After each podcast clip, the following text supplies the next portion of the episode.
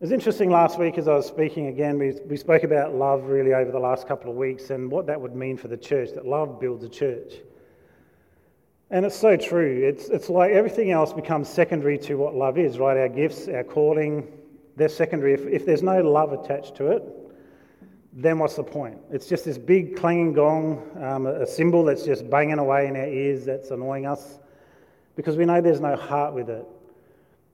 Um, and it was an interesting question I was asked at the end. Um, some people take notes and some people write questions, and one of the questions was, was asked to me How do I love my enemy? What does that really mean? Because while we're called to love each other, that has to be the base of the church, right? Imagine, imagine having a church that had no love, and you're out there you're expressing the love of Christ to the world around you, and you're saying, You need to become a Christian, come into the family of God, come into the church, and they walk into a church and there's no love. What would that be like? That would be crazy, right? But then there's also this love for enemy that, that we're going to talk about. But guess what? We're doing that next week. so if you want to learn how to love your enemy or what God says about that, come next week. Because it's really, it was a really good question, right? How do I love my enemy? But this week I wanted to really talk about um, the future for us and thinking of it as a church. And why I'm doing this is that yesterday we had a, a meeting uh, seminar day sort of thing, where we're talking about discipleship with the church and things that come up in that were just incredible, really. Like it was just a really good day. I enjoyed it so much. But the essence of it was this that without discipleship, discipleship always builds a church. If you build a church, it doesn't always produce disciples. Okay. The other side of that too was with mission, evangelism, things like that. And it says that mission always comes out of discipleship, that it's a cause of discipleship. And this, this whole, sometimes this, this thought that we have is that it's a big thing, you know, to, to reach out to the world, it's a big thing and it's an event, it's a program, it's a this, it's a that, or it's another. And it's really pairing it right back to this that our evangelism, our reaching out to the world, comes from a result of us being disciples of Christ and discipling others. That, that what we uh, reproduce is of us. So back in the old back in the Old Testament and New Testament, in fact, they had rabbis, which were part of the Jewish uh, religion. And what would happen is a mum would take their kid, they they look at the rabbi and go, "We like him." Um, and we think that it would be awesome if our kid, and it was boys back then, got brought up in the way that that rabbi works. So what they'd do is they'd pay them money usually and say, hey, can you look after my kid? What I want you to do is to teach him everything, everything about what you do. So the rabbi would take this person on like a little apprentice and walk with them. And what would happen is that that boy would learn how do I make my bed? Oh, however, my rabbi makes a bed, that's how I'm making it. If he eats with his left hand, I'll eat with my left hand. If how does he love his wife? How does all these things happen? And it was like this walking together with someone to produce a disciple. Now, we can produce good disciples or bad disciples. Jesus basically criticized some of what they did and said, You are making disciples, but guess what? They're twice the son of Satan that you are, which is not a great compliment, right? about what you're doing. So, in other words, their life was transferred to the others, right?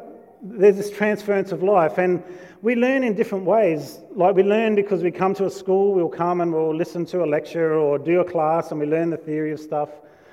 And that's probably the most common way we think we have to learn in, in our society, right? That's one of the ways. There's apprenticeship, which is where we grab someone, we take them out of school, so, so to speak, and we walk with them, we show them what to do, and teach them how to do something. So if I'm a plumber, for example, um, I've been to school, and all I've learned about is how to uh, fix a tap. And I go out and I'm fixing my first tap. There's a million things that could be different about that tap. I've got no experience, I've got no, nobody walking beside me on how to do it. So if I don't have someone with me to teach me the ropes, I can make big mistakes. And then the last one, immersion, where we're just in the environment. So think about this as, as a church, for example the immersion, what do people feel when they come into Cornerstone? Because uh, we're talking about us, right? Cornerstone. And, and that would be like this I'm born into a family that speaks French. Guess what language I'm going to speak? French, good guess. it's actually not a really hard guess, right? But if I took that child at the age of six months and put it into a family that spoke English, the child is not going to grow up speaking French still. The environment had an amazing impact on what was happening with that child, right? Because French speaking mum and dad, I speak French. French uh, English speaking mum and dad, I'm going to speak English. That's how it works that immersion, the culture, the, the, whatever it is that is part of that family, that environment begins to breed in a person.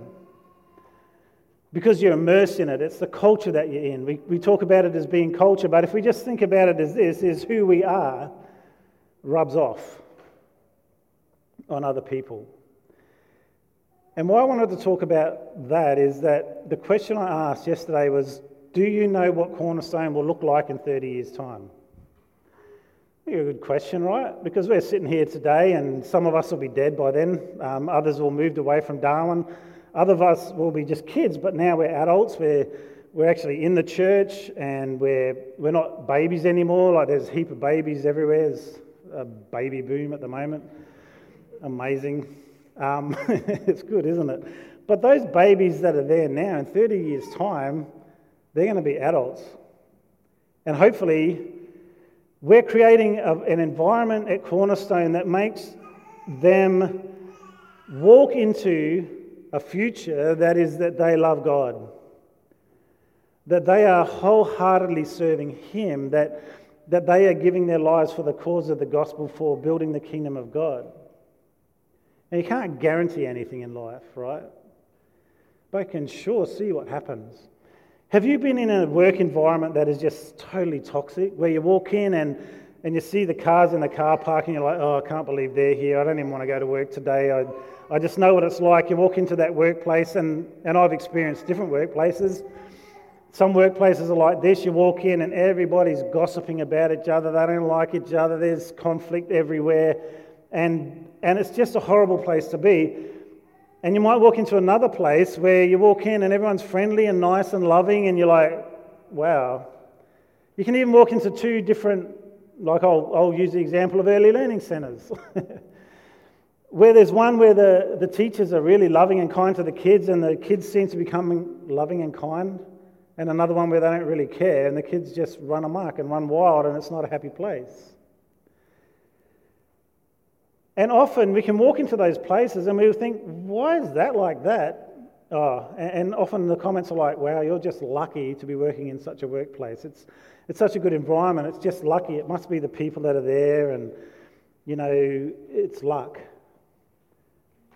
It's not luck. I know exactly what this church will look like in 30 years if I look at us. Because when I go out and I grab a seed off a tree and I look at that tree, I'm looking at it and I'm going, you know what, I'm planting this orange tree.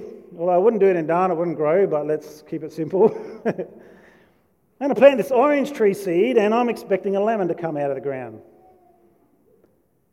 Does that happen? It doesn't, right? And so, what we got to think is what church do I think Cornerstone should be like in 30 years' time? Let's have a look at the seed principle. If we could just bring up um, the verses here. Wait, that's not it. Have I given you the wrong one? All right, let's go to Genesis. Let's scrap that.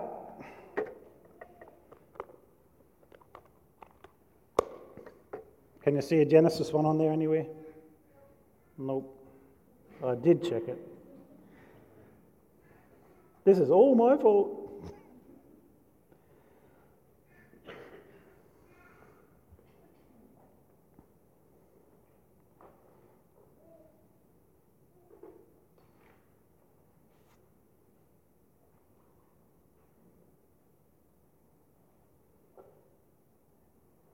Okay.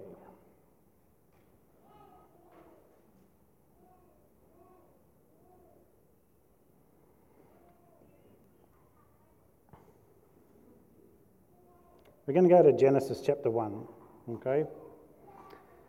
So, this is talking about the creation of the world and what God did. It is up there. Look at that. Magic. the creation of the world, Genesis 1 11 and 12. Then God said, Let the land sprout with vegetation, every sort of seed bearing plant, and trees that grow seed bearing fruit. These seeds will then produce the kinds of plants and trees from which they came. And that is what happened. The land produced vegetation, all sorts of seed bearing plants and trees with seed bearing fruit. Their seeds produced plants and trees of the same kind, and God saw that it was good. Next one. Genesis 1 20 and 21. Then God said, Let the waters swarm with fish and other life, let the skies be filled with birds of every kind. So God created great sea creatures, every living thing that scurries and warms, swarms in the water, and every sort of bird, each producing offspring of the same kind. And God saw that it was good. And our last one God made all sorts of wild animals, livestock, and small animals, each able to produce offspring of the same kind, and God saw that it was good. Now, you'll notice that I put little yellow bits there about the thing that God said it will produce things of its own kind, which is against an evolutionary process, by the way, because the seed produced what it came from. And the question I want you to think about today is as Cornerstone Christian Fellowship, what is it that we want to see coming from this church in 30 years' time? Because if we start to think about that seed principle, that it's very much this whatever I sow is what's going to grow. I know exactly what the church is going to look like in 30 years, almost, despite the fact that God can act amazingly well and outside our boundaries. But I could see what type of worship we're growing into by the seeds that are sown. I can see whether people are being involved in discipling by what sort of seeds I see. I can see who's interested in praying. I can see who's interested in um, helping out at the church and, and what it looks like to be generous because the seeds that are sown are the seeds that grow. And so for us, there's a, such an importance for us to realize that what we do counts. It counts a lot.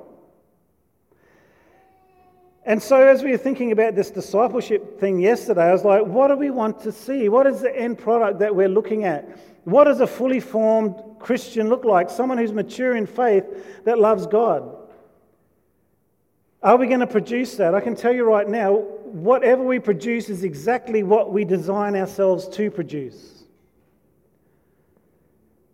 Exactly. The, the process that we are involved in right now is producing exactly the outcome that that process should produce. If I go into a workplace that is bitter and angry, after a bit of time, what happens? I become bitter and angry. If I go into a workplace that's about blaming other people, after a while, I start to blame other people.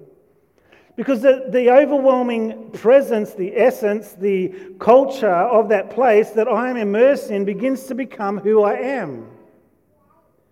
Which is why, as Christians, we firstly need to be immersed in the love of God and understand that we love Him, because without being immersed in that love, we are never going to love anyone else very well. That is why, as people who are now planting a church in Howard Springs, that one day in 30 years' time will look like something is dependent entirely on you and the seeds you sow today. Proviso, God comes in and does an amazing work. But we know that's true, don't we? We know there's churches that have been around for decades that are dying, that are lifeless, that, that don't seem to have the life of God in them. Why? Because that's exactly what they're designed to produce a lifeless Christian walk. And I don't want Cornerstone to be like that. I don't want it to be that we, as a body of believers, are producing a lifeless Christian walk, for those who are growing up, for the children that are in this place, for those that come in from outside that receive Jesus, that if they come into this place, what do they see? What do they see? What's your worship like? Because that is exactly the worship that is going to flow on to other people. Is, is it when you come into this place that you're excited to be here, that God could be present, that God might move, that when you're worshiping, you want it to be vibrant and exciting, but you also want it to be reflective and deep and heartfelt? Because whatever fruit is produced will be directly because of you. What is it that we display as disciples of Christ? Are we really living out this work that He has commanded us to do? And it's like we have to teach people His commandments, which are love God, love others.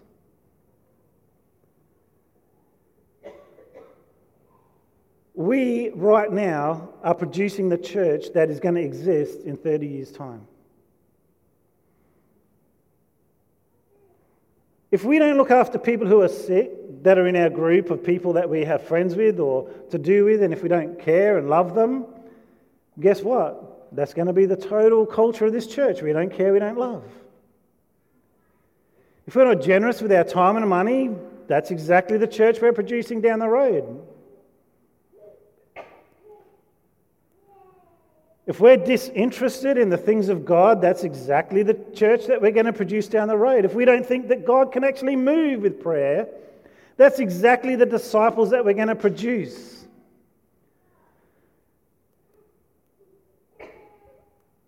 Isn't that interesting?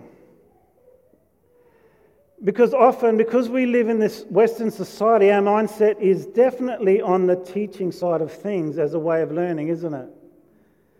Learning means being a disciple. Disciple equals learner.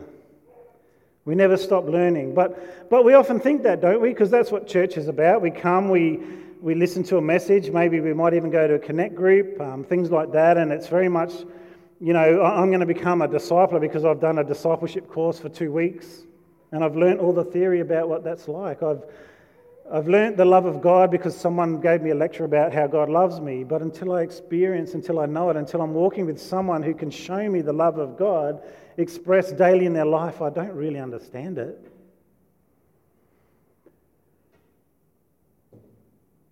And what can happen is that in a church, we can throw the responsibility on the church. Now, we're all happy to espouse that the church is the people, but when it comes down to what's not being done, the church is standing right here. or on the committee. The church isn't doing this, the church isn't doing that, the church isn't visiting the sick, the church isn't teaching people about Christ, the church isn't training my children, the church isn't this, the church isn't that. We are the church, and we are the called disciples. We are the ones who are meant to be activated in faith, that we take the knowledge that we hear and we plant it in our hearts and we begin to bear fruit from it.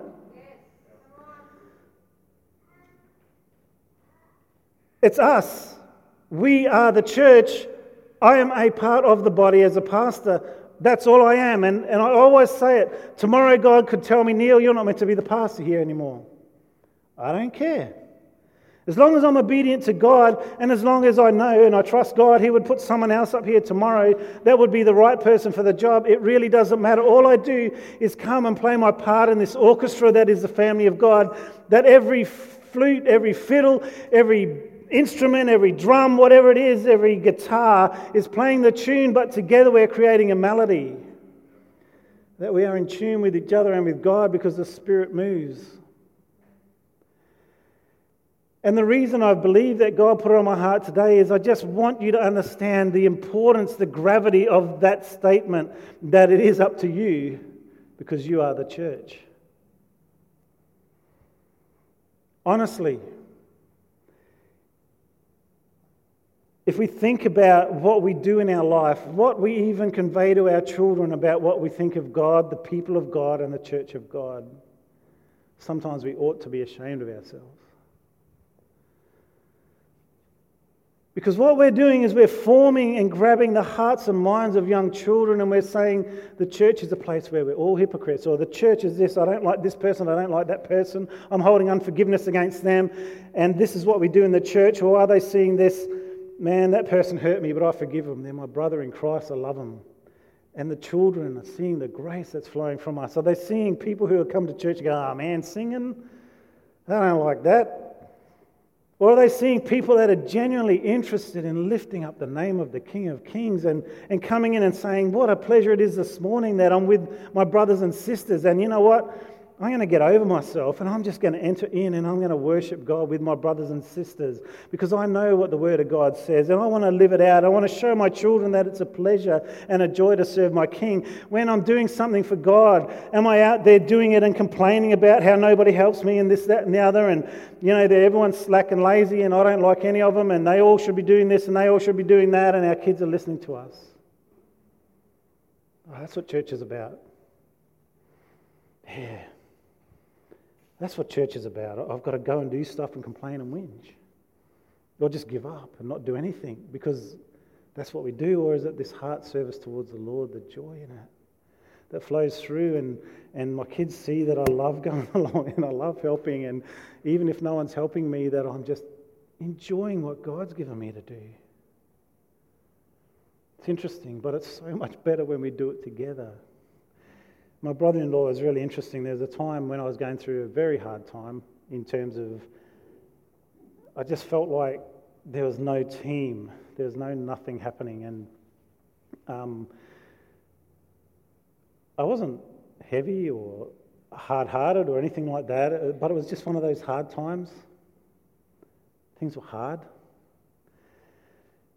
And he, and he had a, a, a, prophecy, whatever he was praying from. He said, Neil, this is what I saw. He said, I saw you ploughing a field and it was like really muddy, sort of like a rice paddock. And you were the one just pulling the plough by yourself. And he said, But then I saw this vision of all these people coming and helping you pull that plough. And I was like, Wow, that's awesome. You know how God just sometimes gives you that word that lifts you up? You're like, in that hard season, because we do get them, that, you know what? God's got something coming for you. God's got something coming for you. And sometimes we can give up in those things. And, and even now, in, in the environment that we're in, the way the world views the church, we try to hide, we try to get back and, and pull back into this shelter. But God says this is perfect because revival comes when you're in a wicked city. That's the only reason that God sends prophets to a city is because they're wicked. They need to turn around and things need to change. That the love of God has to come and people need to understand that the power of God is working. And as a church, what a pleasure it is to be in those times today because it gives a chance for that light to just shine. We don't want to give up. We don't want to stop praying because we don't pray because we actually really do not believe God can do something. If we did, we'd pray. But for some reason, we've neglected and stopped thinking that God is all powerful, that He's able to do abundantly more than we ask and think. And so we neglect the prayer time. We, we neglect coming together. We don't think we can really pray for revival because we don't actually believe revival can even happen.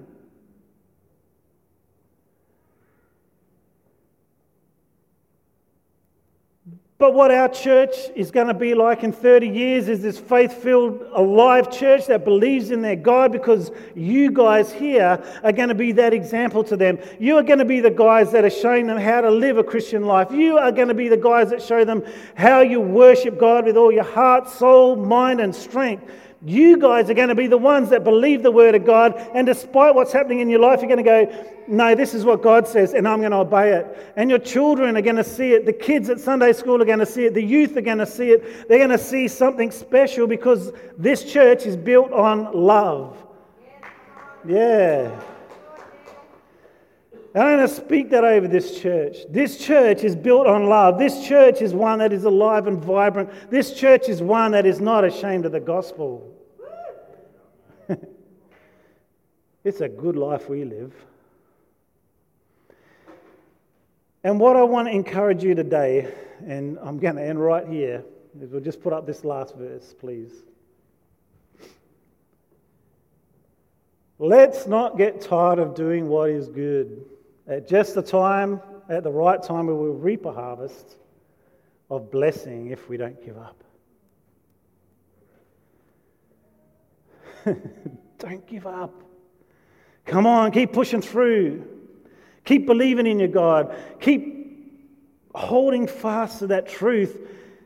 And don't get tired of doing what is right, what is good, because there's a harvest coming. How do I know that? Because if we keep planting the right seed, we cannot help but get what we planted. We can't help it. It's a principle that God has set in motion. What you sow is what's going to grow. Father, I just want to thank you for your goodness today. I thank you, Lord, that we are the church of the future because we are going to plant today what we're going to see tomorrow. Father, I just pray that you would stir our hearts, Lord, even challenge us where we have been unrighteous, where we have been disinterested in the things that you have for us. Lord, I just pray a stirring up of our spirit over this week.